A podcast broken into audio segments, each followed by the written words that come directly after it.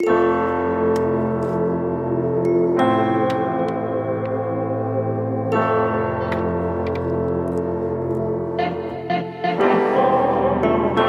listening to the CXMH podcast. CXMH is a podcast at the intersection of faith and mental health.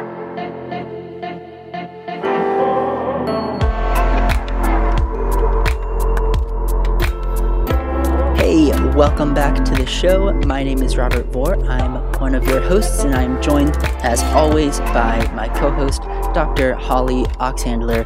Holly, how are you doing today? Hey, Robert. I'm doing pretty good. How are you doing today? I'm doing pretty well. I, you know what? It is not super hot for like the first oh time. Oh my gosh, I know. I am so excited about it.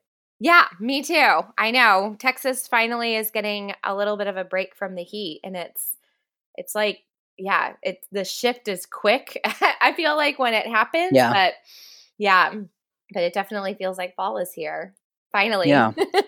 We'll see if it if it sticks around I know. it always, at least here in Georgia, it like pretends to be fall for a week and then goes back, which it's already done a couple times. But Mhm. I'm hopeful that here in like the second half of October, maybe it maybe it's actually just fall. Yeah, maybe. That would be nice. Yeah. So Well, we'll see. yeah. So what have y'all been up to this last week? Yeah, I always, you know what's funny? I always, right as we're like starting to record this, I open my Google Calendar and I like scroll back, you know, to see what exciting things did we do. And I Uh-huh. don't think that has ever once really worked Oh. in terms of seeing something that seemed like exciting to discuss. Mm, I do it anyway, so why not? that's fine. Yeah. But actually, in this this last week, so we're recording this the week before it comes out. I'm sure people by now are saying, "We know, we get it." But uh, this this week, I got to meet some Twitter friends in person, which is awesome. That's always fun. oh, Um, fun. so yeah, that's always you know turning online friends into real friend. Not not real because I think those relationships obviously matter, but right, right, right. you know, getting to see people kind of face to face is is definitely fun. So got to have lunch with a couple people the other day, which was Oh, so fun. that's awesome. I love that. That is so cool. Yeah. Mm, that's neat. Which I know this episode isn't about technology. We have another one. We have one coming up that Right? talks some about that. But I I have thought a lot recently about kind of the re- the relationships that we make online, and you know, some people say like, well, those aren't real friendships or whatever. But I think Mm. undoubtedly they are. I mean, Yeah. you and I, I met was- online. That's and, you know, right. I was just going to say. Yeah. Yeah. So there's any number of people that I think if you kind of put that intention in and, and things like that, I mean, there's any number of people that I would count among, you know, my closest 20 friends or whatever, you know, Mhm. uh, Yeah. not, not that I have lists like that. That'd be weird. But who, you know, my, my interactions are almost exclusively through online things. And so, you know, Yeah.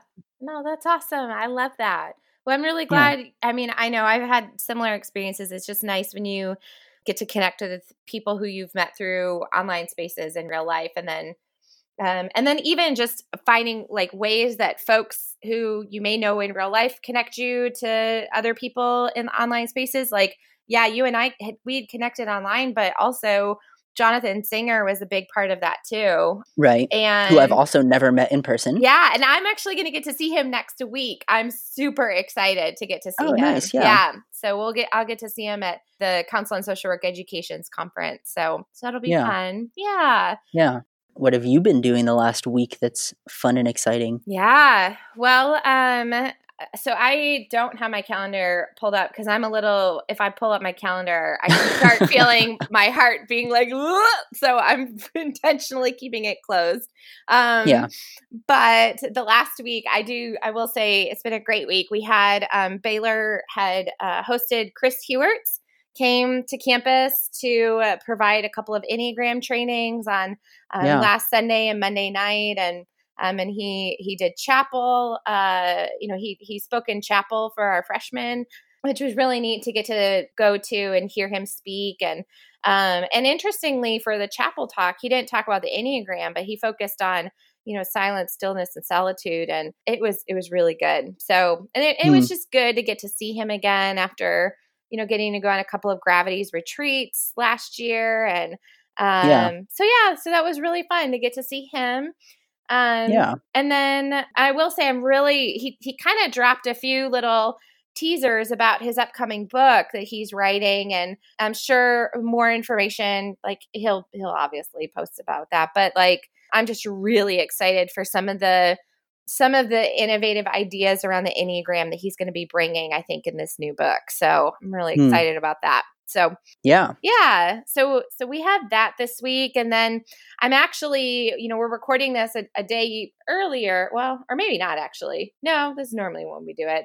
But i am i am going out of Yeah, town. sometimes we do them on Fridays. yeah sometimes. Yeah. but i'm actually getting ready to go out of town tomorrow for a writing retreat with some of my colleagues um Yeah. which is we have this uh, one or two times a year at like just a retreat center so that we can practice some of that silent still, stillness and solitude and spiritual refle- reflection but also being able to just focus on writing some of our research or you know grants that we're working on but just to have some of that quiet space to to focus and then to you know engage in some fellowship with folks across the university it's really Hmm. nice so um Yeah. so i'm excited about that too but Yeah. yeah Nice. yeah Well, I'll be excited to hear about it when we talk next week. yeah it'll be good Yeah. So, I guess a nice little segue into this week's conversation, just talking about research and just writing in general. I don't know actually if writing is the best segue into this, but um but Well, at- hey, my se- my segue last week was uh, sketchy at best. well, so that's fine. y- y'all, we try each week. We really do try. But I to be honest, I don't know that I have ever thought about like a smooth segue until last week, just because we were talking about it, you know. Anyway, but Mm, I think usually we just are chatting and then say, "Well, let's talk about this week's whatever." So maybe that's maybe that's uh, in the cards. Maybe that's a skill that we can try and uh, cultivate. How do we get better at smooth segues? yeah, I love that. Well, we can we can get some input from our listeners on that. If you guys want to y'all want to help us come up with some segue ideas, maybe we'll try practicing those. But anyways, Yeah. um so this week yes, this well, this is the smoothest segue we that we've ever Yeah. had. Go ahead. Go ahead.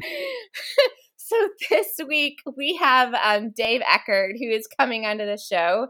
He um, is the director of this organization called Intersect. It's an initiative that's offered uh, by Access Services in Pennsylvania, which is really focused on connecting human service providers and faith communities to, to work together well. Dave and I met over the summer, as I've mentioned about a couple of our other guests who we've had on the show this fall. Dave and I met at the SAMHSA and the Center for Faith and Opportunities initiatives. We met at that meeting over the summer and I just I loved I mean really y'all I loved like how practical he was in talking about like how do we build these bridges between faith communities and mental health professions.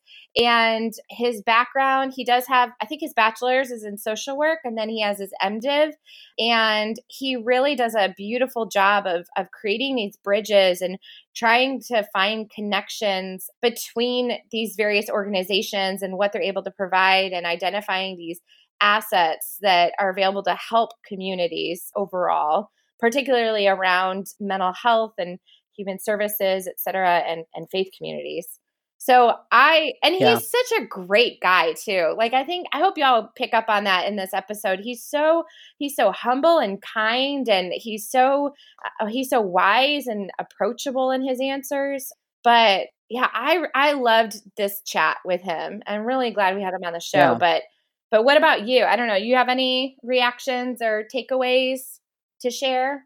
Yeah, I mean, I think it's what's interesting is I always love when people come on who can kind of put some tangible ideas around like how do we bridge these two things that we talk about on the show, right? Mhm. Like how do we bridge like people who are working in mental health world, right? And faith leaders and faith communities and and how do how do we bridge that other than just saying, well like, hey, you know, everyone should learn about each other, right? Which is like a big thing and he he breaks down these like six kind of specific types of people that he thinks hey these are these are people that are really good resources to look for in terms of helping bridge these gaps and it's not you know, it's not just, oh, counselors should reach out more to faith communities or like, well, people who are faith leaders should reach out more. It's like both of those and all these other people. So if you're someone listening and you say, well, I'm not, you know, formally working in either of those fields, but I'm really passionate about helping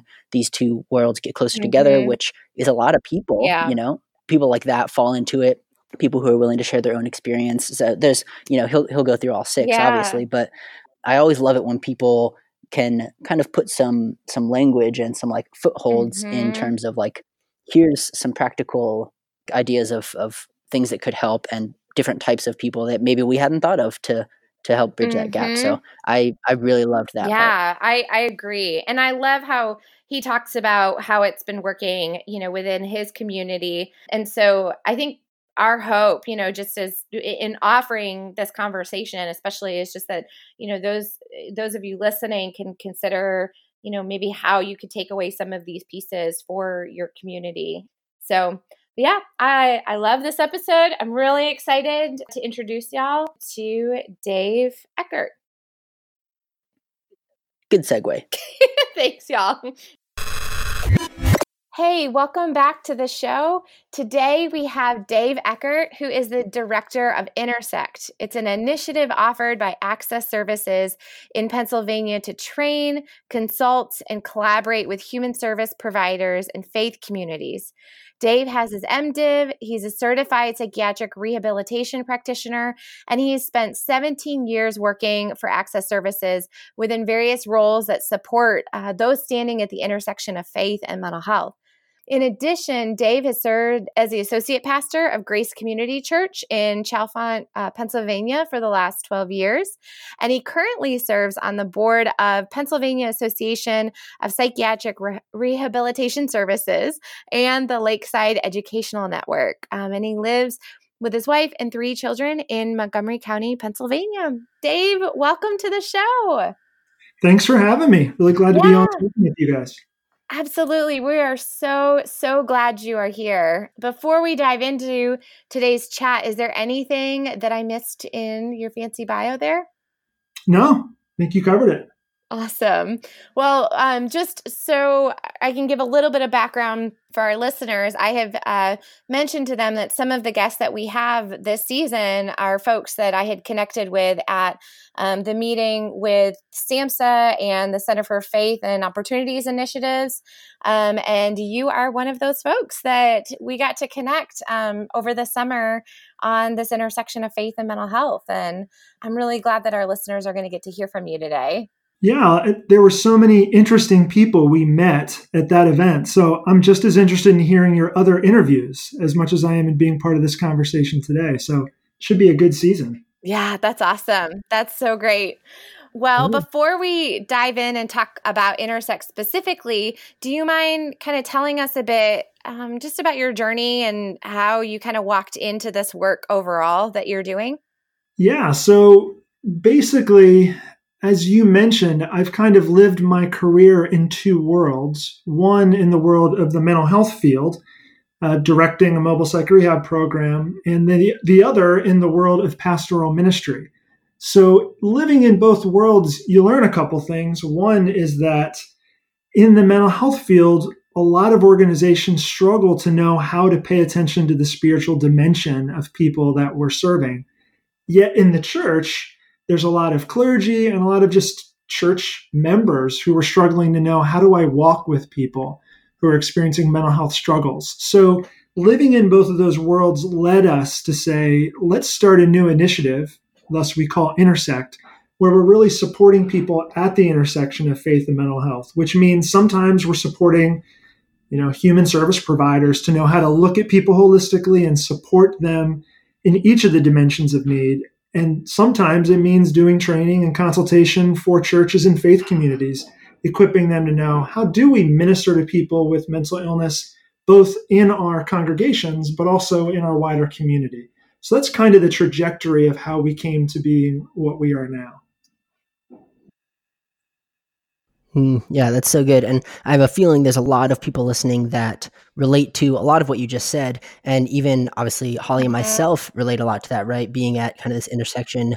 My uh, background is mm. in campus ministry and doing work with things like that before transitioning into being a, a full time counselor. And so I definitely, that was the heartbeat of the show when we started. It was okay, how do we kind of bridge these two areas that seem maybe to to misunderstand each other or not yeah. be sure you know what to do so I wasn't obviously at the meeting that you and Holly met at and don't have a ton of background. Holly filled me in some, but can you tell us some about the Intersect and, and what that is and yeah, uh, think how what was nice about my own story and that I maybe didn't anticipate in years prior was that God had me in these worlds building relationships, learning things over time that then I was able to use later on so, for example, when I'm in the mental health field, because I've been around there for a while, I have enough credibility as just a service provider that when I talk about how faith and mental health come together and faith as a resource for recovery, my motives aren't being put into question that I'm just coming here as Pastor Dave or Missionary Dave, but they understand I'm looking at this through the lens of just doing good social work doing good mental health care.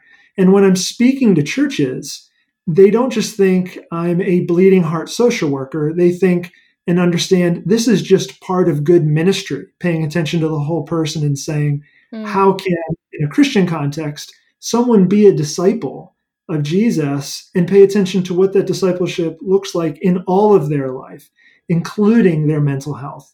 So, those years of working on the ground in these two different worlds, I think prepared me to be what you might call bilingual, in that I can speak both languages and frame it in ways that make sense to those populations and have the trust because of my time there. So I'm really appreciative for those years on the ground because I think it prepared me for the sort of conversations we're having now.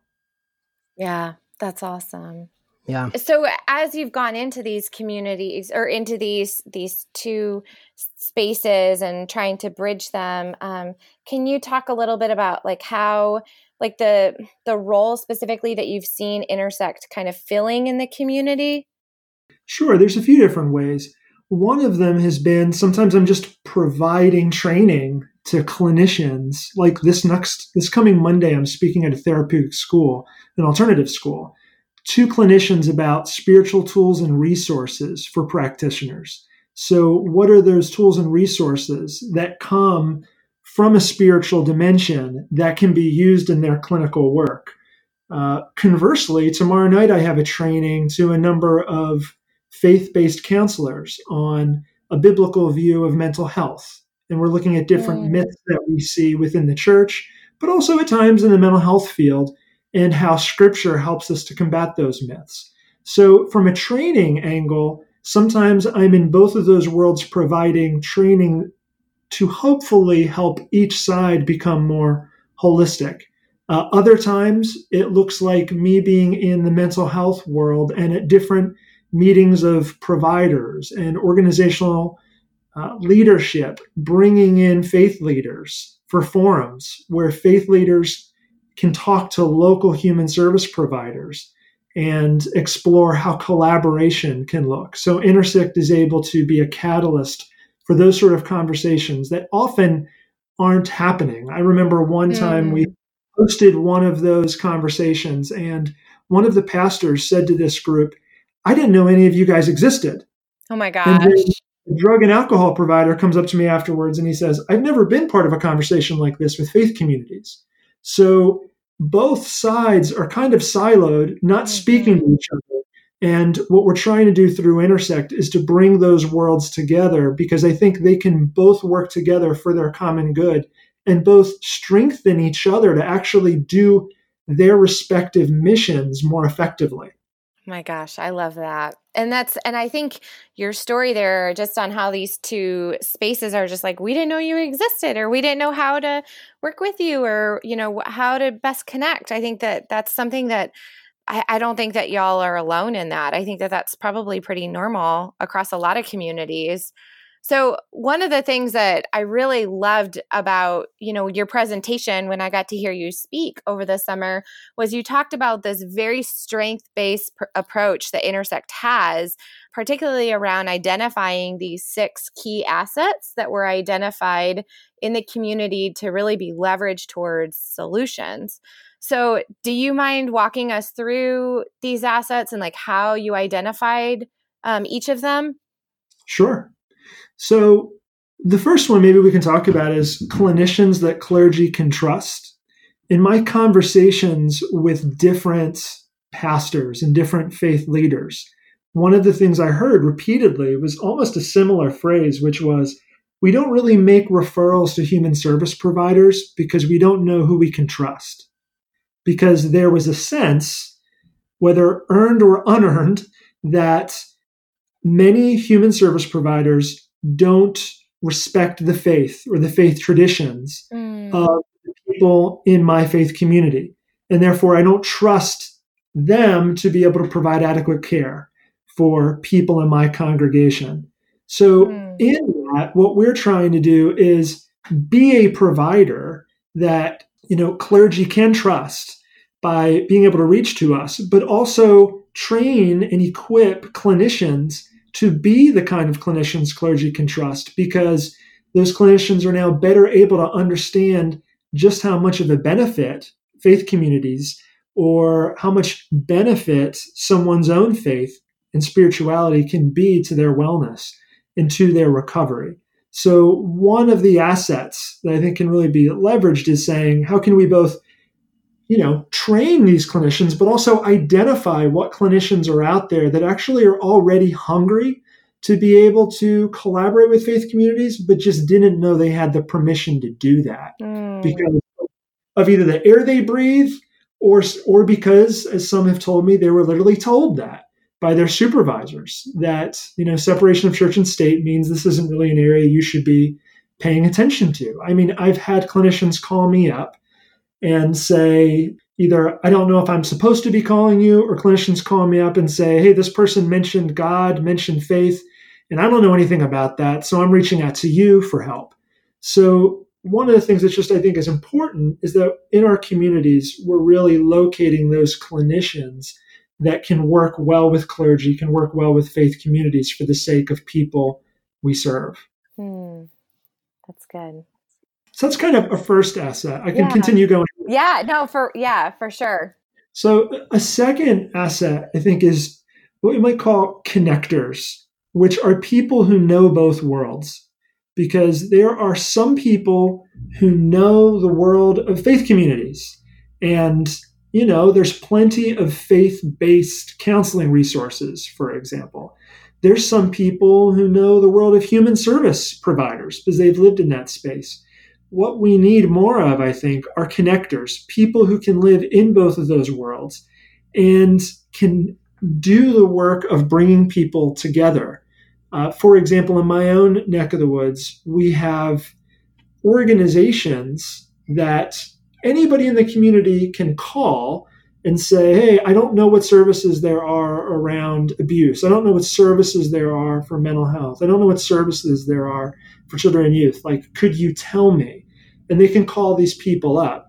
But we don't have as many people in those spaces who, when you call, say, oh, I know all our faith based resources, or I know the faith communities that are doing really good work here. Mm-hmm. So I think having connectors who can be that bridge and have that as actually part of our public mental health system, I think can really be helpful. And those connectors are out there. There's people who know both of those worlds, but really aren't in strategic places to bring both of those worlds together.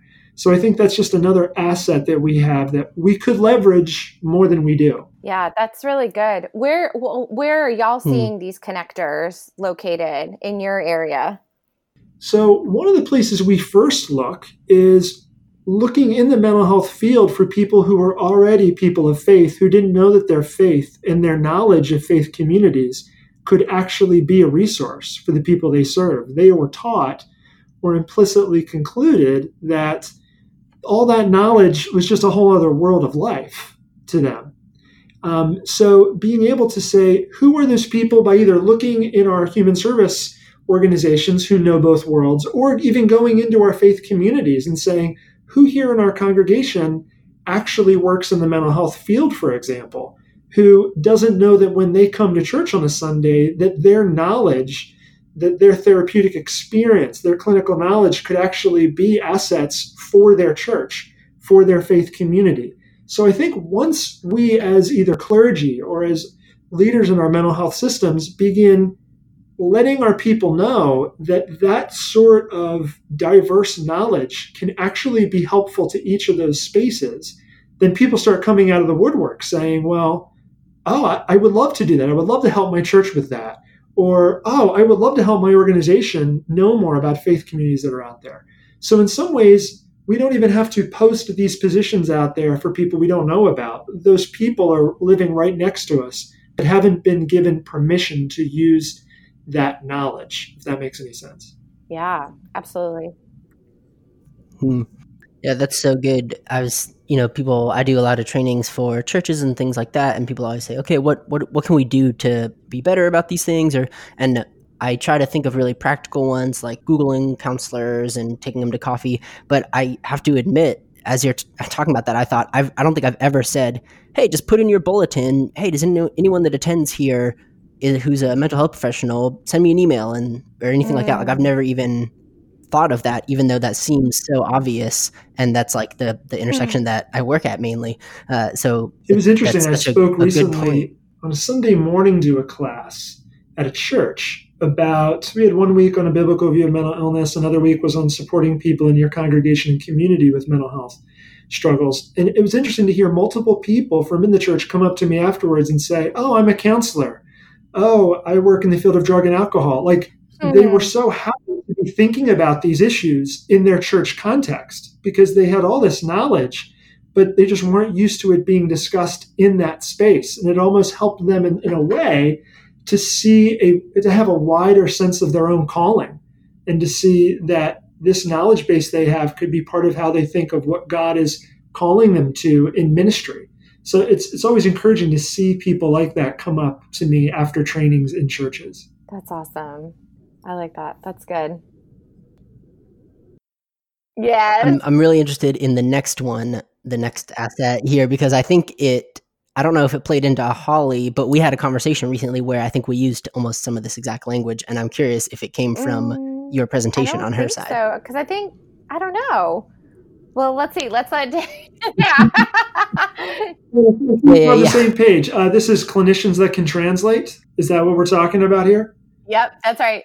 So part of what yeah, yep. I think could be really beneficial for both sides is I think I mentioned this earlier is people who can be bilingual or people who can be multilingual can know the world of language in faith communities and the world of language um, in mental health uh, services. For example, sometimes things get lost in translation. Where I was just talking to someone this morning from within the Catholic tradition about this that, you know, there might be a mental health provider that says, I really want to be about um, community integration. Can your, church, can your church help with this? And you might have people from that church kind of confused by what they're talking about until a clinician that can translate says, We really want to help this person get connected to a church and experience fellowship. Mm-hmm. And then all of a sudden, that person goes, Oh, yeah, we would love to do that. Or if a person who's a clinician says, hey, we really want to give people the opportunity to serve, that might sound a little bit different than if you say to a person in a church, hey, we really have ministry options that we'd love to see people from your church getting involved in. Or it might be, you know, saying if you are in a mental health field and your immediate thought is to talk about being holistic. Uh, that's a term that many people in faith communities can understand, but sometimes saying, hey, we want to be about word and deed. The, hmm. the idea is there's language that is oftentimes just inaccessible in each of those worlds. But when you can be a clinician that can translate those terms, there might be more opportunities for collaboration than we even realize. We're just talking different languages to each other.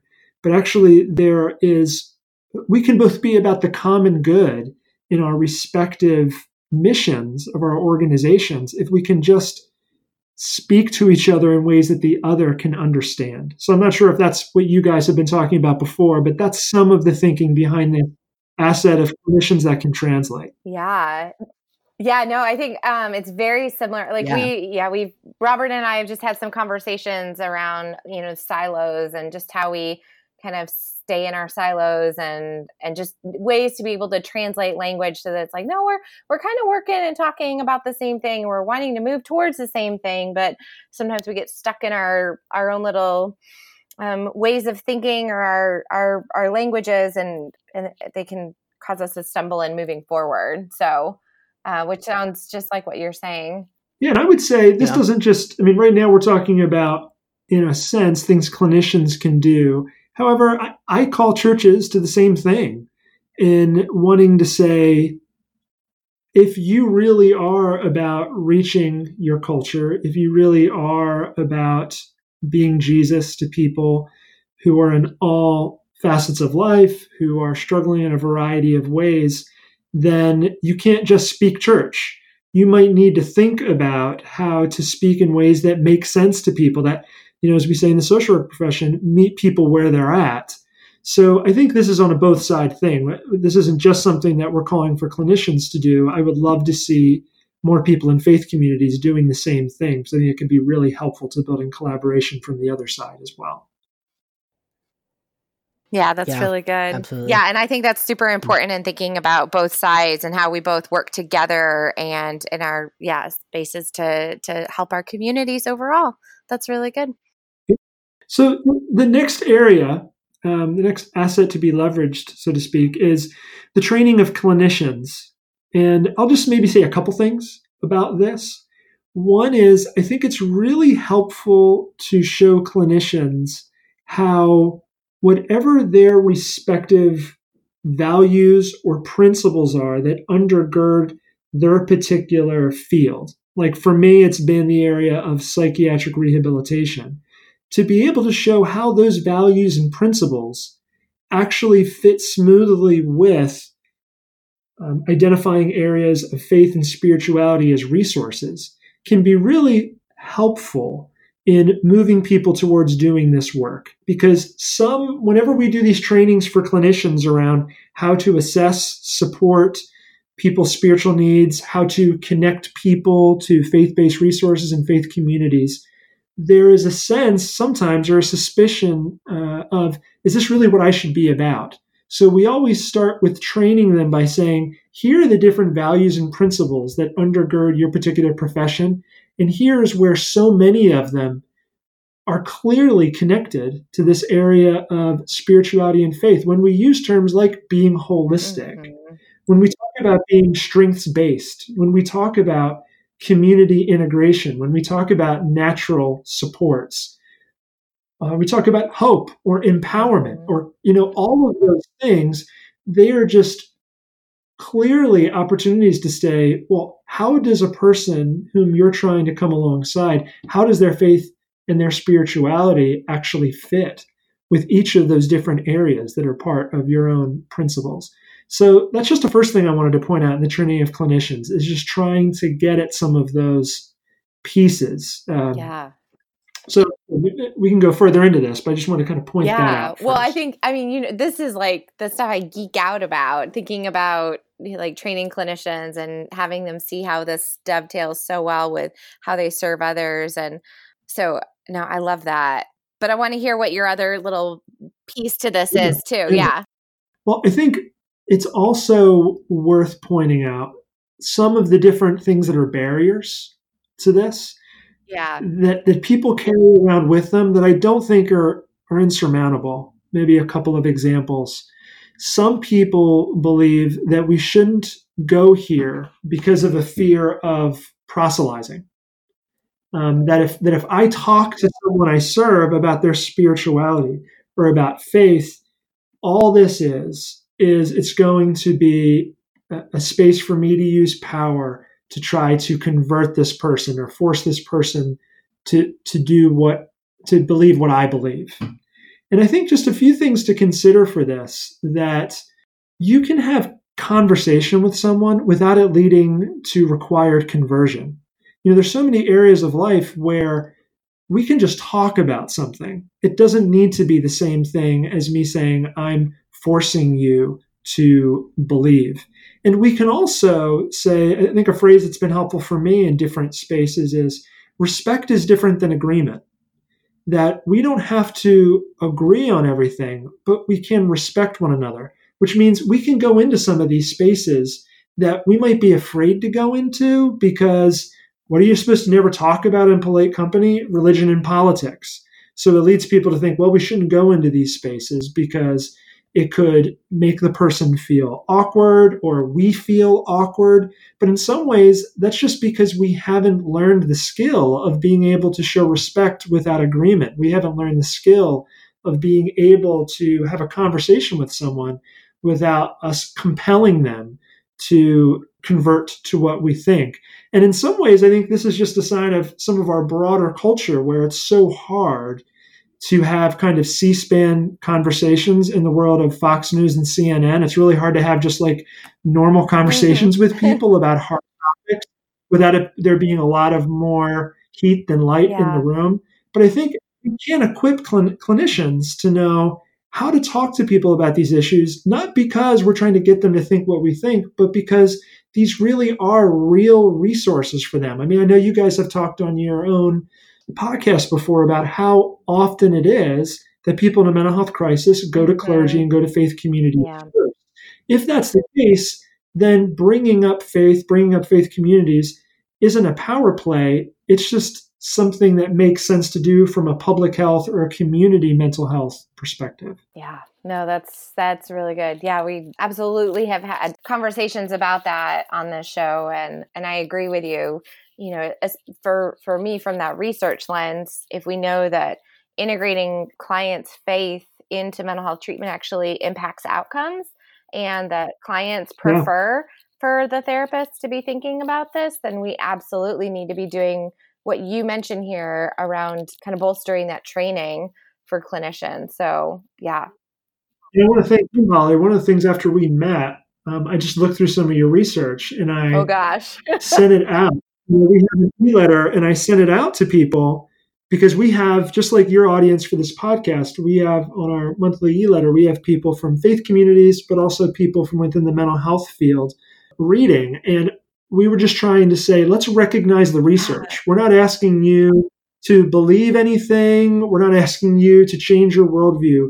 What we're asking you to do is simply recognize the research as clinicians. And the research compels us to move towards looking at people in this holistic way. So thank you for uh, hopefully making an impact in our Philadelphia oh, area well, here. Thank you for sharing the research, but also I know you had, you sent it to me that you had shared the podcast too. So you know, to our Philadelphia listeners, we say hello yeah. and um, no, thank you for for doing that. That's awesome. Yeah, sure. So, um, so I think that moves us right into the next asset that I mean, it kind of dovetails nicely with what you had just talked about. Yeah. So, yeah. Sure. What, yeah, this is cultural competence towards people of faith. This is another asset, I think, to be leveraged. What I'm trying to get at here, closely connected, as you said, to the to this training of clinicians piece and this values and principles piece, is that we are called as social workers, as mental health professionals, to cultural competence, to being able to say whenever we're coming up against any sort of diversity to really be competent in knowing how do I come alongside people who are who are different than me. And I think where this hasn't always been applied as well is being culturally competent towards people of faith, towards people in faith communities. And sometimes clinicians, when someone brings up God or faith, because they may themselves not have that own faith orientation, they may just be prone to just kind of leave it be, to not go there, instead of saying, no, what does it mean for me to actually understand this person within their worldview? That's especially hard if a clinician actually disagrees with or struggles with that worldview of a particular person they're serving. An example of this was I was once convening a group of faith leaders with a uh, as a panel with a group of mental health professionals different than the one I mentioned earlier and one of the pastors spoke to this group and he said, First of all, I want to confess that our church and many churches have really done a poor job at dealing with stigma towards people with mental health experience. And I just want to confess that and say I want to do better. But then he went on to say, but I also think that probably when I came into this room and told you I'm a Christian pastor, that some people in this room immediately thought something about me because I'm a member of the clergy. And my hope is that we would be able to defeat stigma on all sides. Mm. And I think what I love about that pastor's the, the way he carried himself there was that he started with humility and named the fact that our churches have to do better when it comes to stigma and and not responding to it well. But he also named a reality, which is for some clinicians, and I can say this because again, I've been in the mental health field for a while. For some clinicians, there is some stigma towards people of faith, and it shows up sometimes in not giving adequate attention to how their faith, how their spirituality can be a resource for them. So I think cultural competence towards people of faith is to me a way of taking this principle of social work and applying it to working with people of faith. Yeah, I agreed. I mm. love that. It's so good.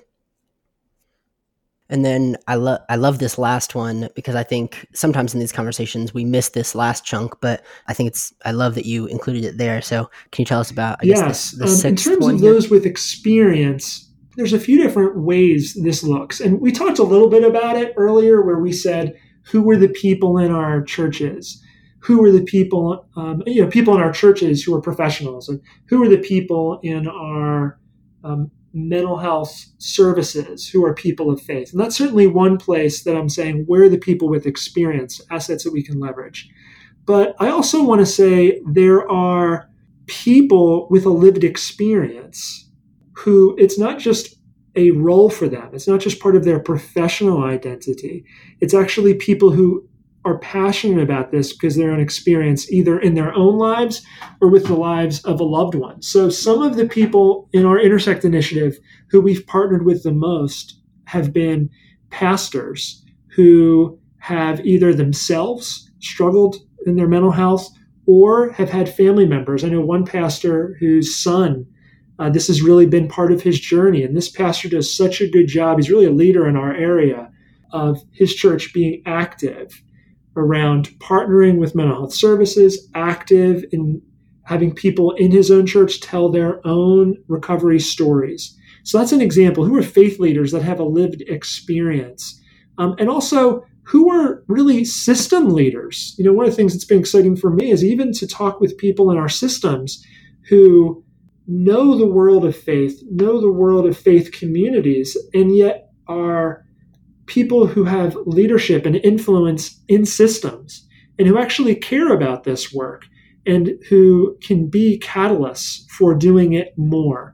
So, um, not to mention, by the way, I should say, I probably should have said this first, is probably the group that has been most has most jumped on board with what we're doing are people who are those with the lived experience of mental illness who are in our who provide peer support uh, in our system and who say we've been waiting for a long time for yeah. people to connect all of life mm.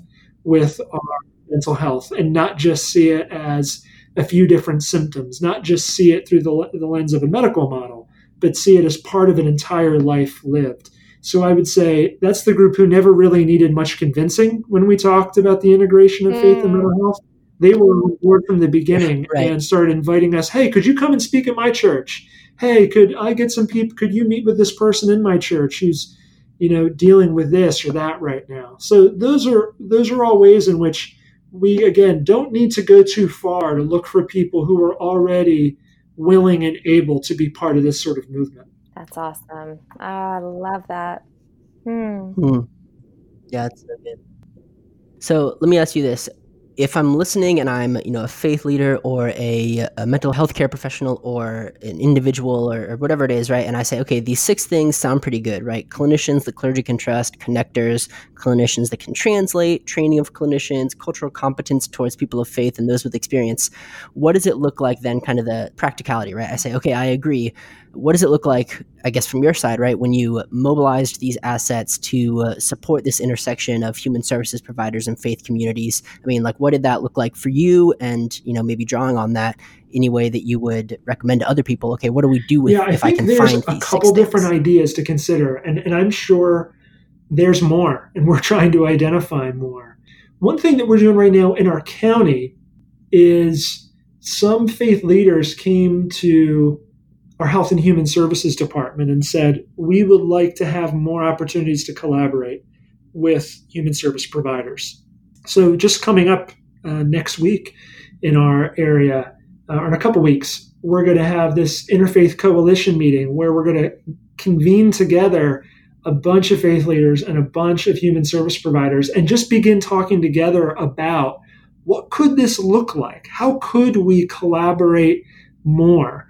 And while I have some opinions as to the best ways to do that and to streamline that, I think any community could reach out, any provider, clinician could reach out to their own counties, their own regions, health and human services department, or their office of mental health and try to make a case based on the principles and the values that undergird our system why we should try to convene together people from the faith community and people from different mental health services and, and just say what happens when we come together and we start talking and we start um, having focus groups that look at ways we could partner with each other.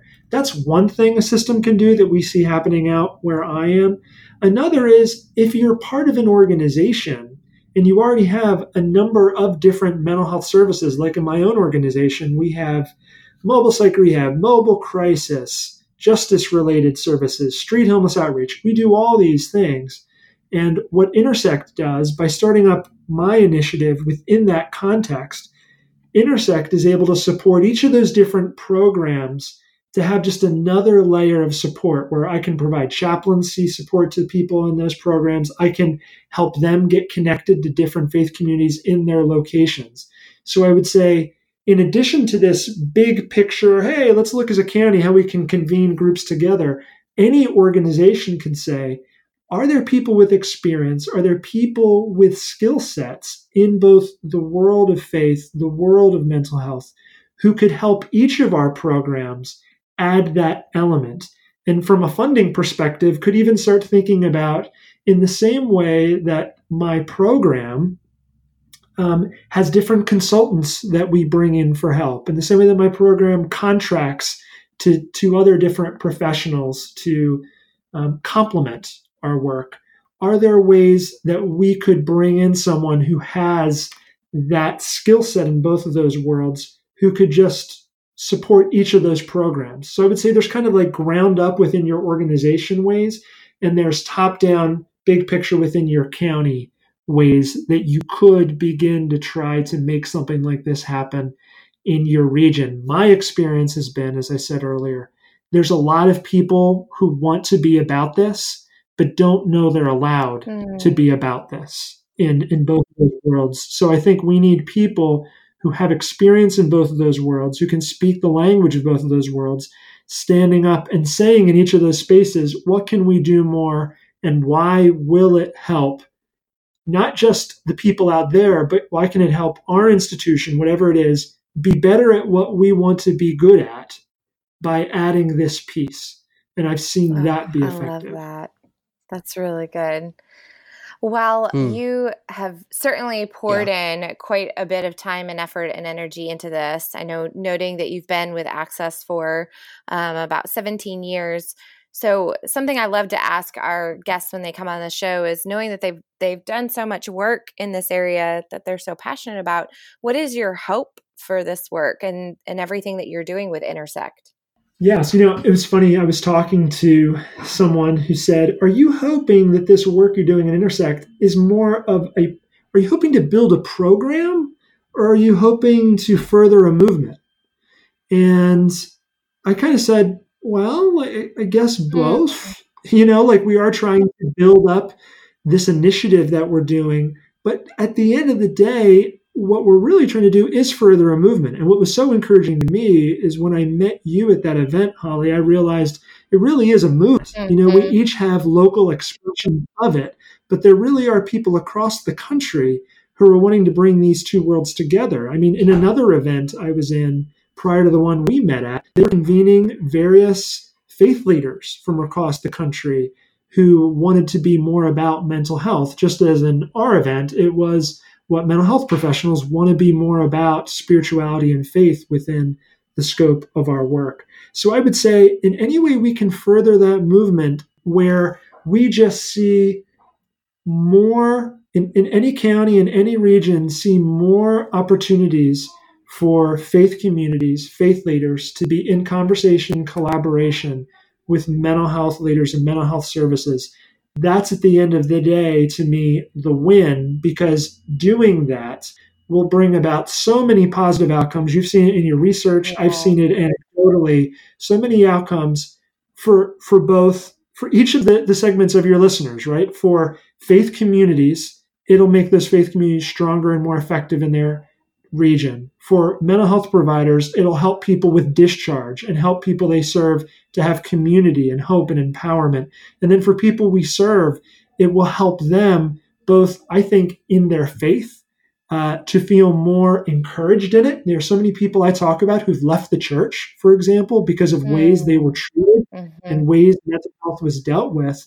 So I think it'll help them in their own journey of faith and their community of faith, but it'll also help, I think, them in terms of the services they receive. Where I've talked to a number of different people with a lived experience who've said, I didn't know I could even ask my therapist, ask my psychiatrist oh, about informed this. I just didn't think it was the place you talk about such things. Yeah. So so I think bringing together of these worlds in our systems of care so that those sort of outcomes happen, that to me is sort of the movement we're trying to further in our little neck of the woods out here in the Philadelphia area. Oh my gosh, I love all of that. I mean, you are just preaching to the choir here with with mm-hmm. every bit of what you're saying and I'm just really really really grateful for your presence and voice and effort in this movement. So thank you. Well, if you do, by the way, um, I, we almost started a podcast, and then we found yours, and we thought, I'm not sure it makes sense to do a podcast if we can just listen to you guys. Oh, that's so funny. that's awesome. Well, we would love to. I mean, definitely. Well, let's connect and keep chatting about ways that you know maybe if we we can get some some other guests that you're connected with, we would love to hear that. So um, I love that. That's awesome. Well, if you would like to connect with Dave, um, we are going to include a bunch of information in our show notes tied to Intersect so that you can learn more about Intersect and access services and, um, and Dave and the work that he's doing. Um, if you'd like to connect with Robert, you can find him at robertvore.com or on any social media at robertvore. If you'd like to connect with me, um, you can find me at hollyoxhandler.com or on Twitter at hollyoxhandler. Um, and if you'd, you know, just feel free to connect with the show um, on any social media at CXMH Podcast. Dave, thank you so much for joining us today. Do you have any closing thoughts for our listeners? Keep listening to this podcast. I will be too. Thank you guys for uh, giving me the opportunity to be in conversation with you. I hope the, the conversation and the relationship continues. I hope so too. Thank you so much for joining us today, Dave. I really appreciate it. Thank you. Thanks for listening to the CXMH podcast. Want to score some major brownie points? Leave us five stars and an honest review on iTunes. Follow us on social media at CXMH Podcast and email us with questions, comments, and interview requests at CXMHpodcast at gmail.com.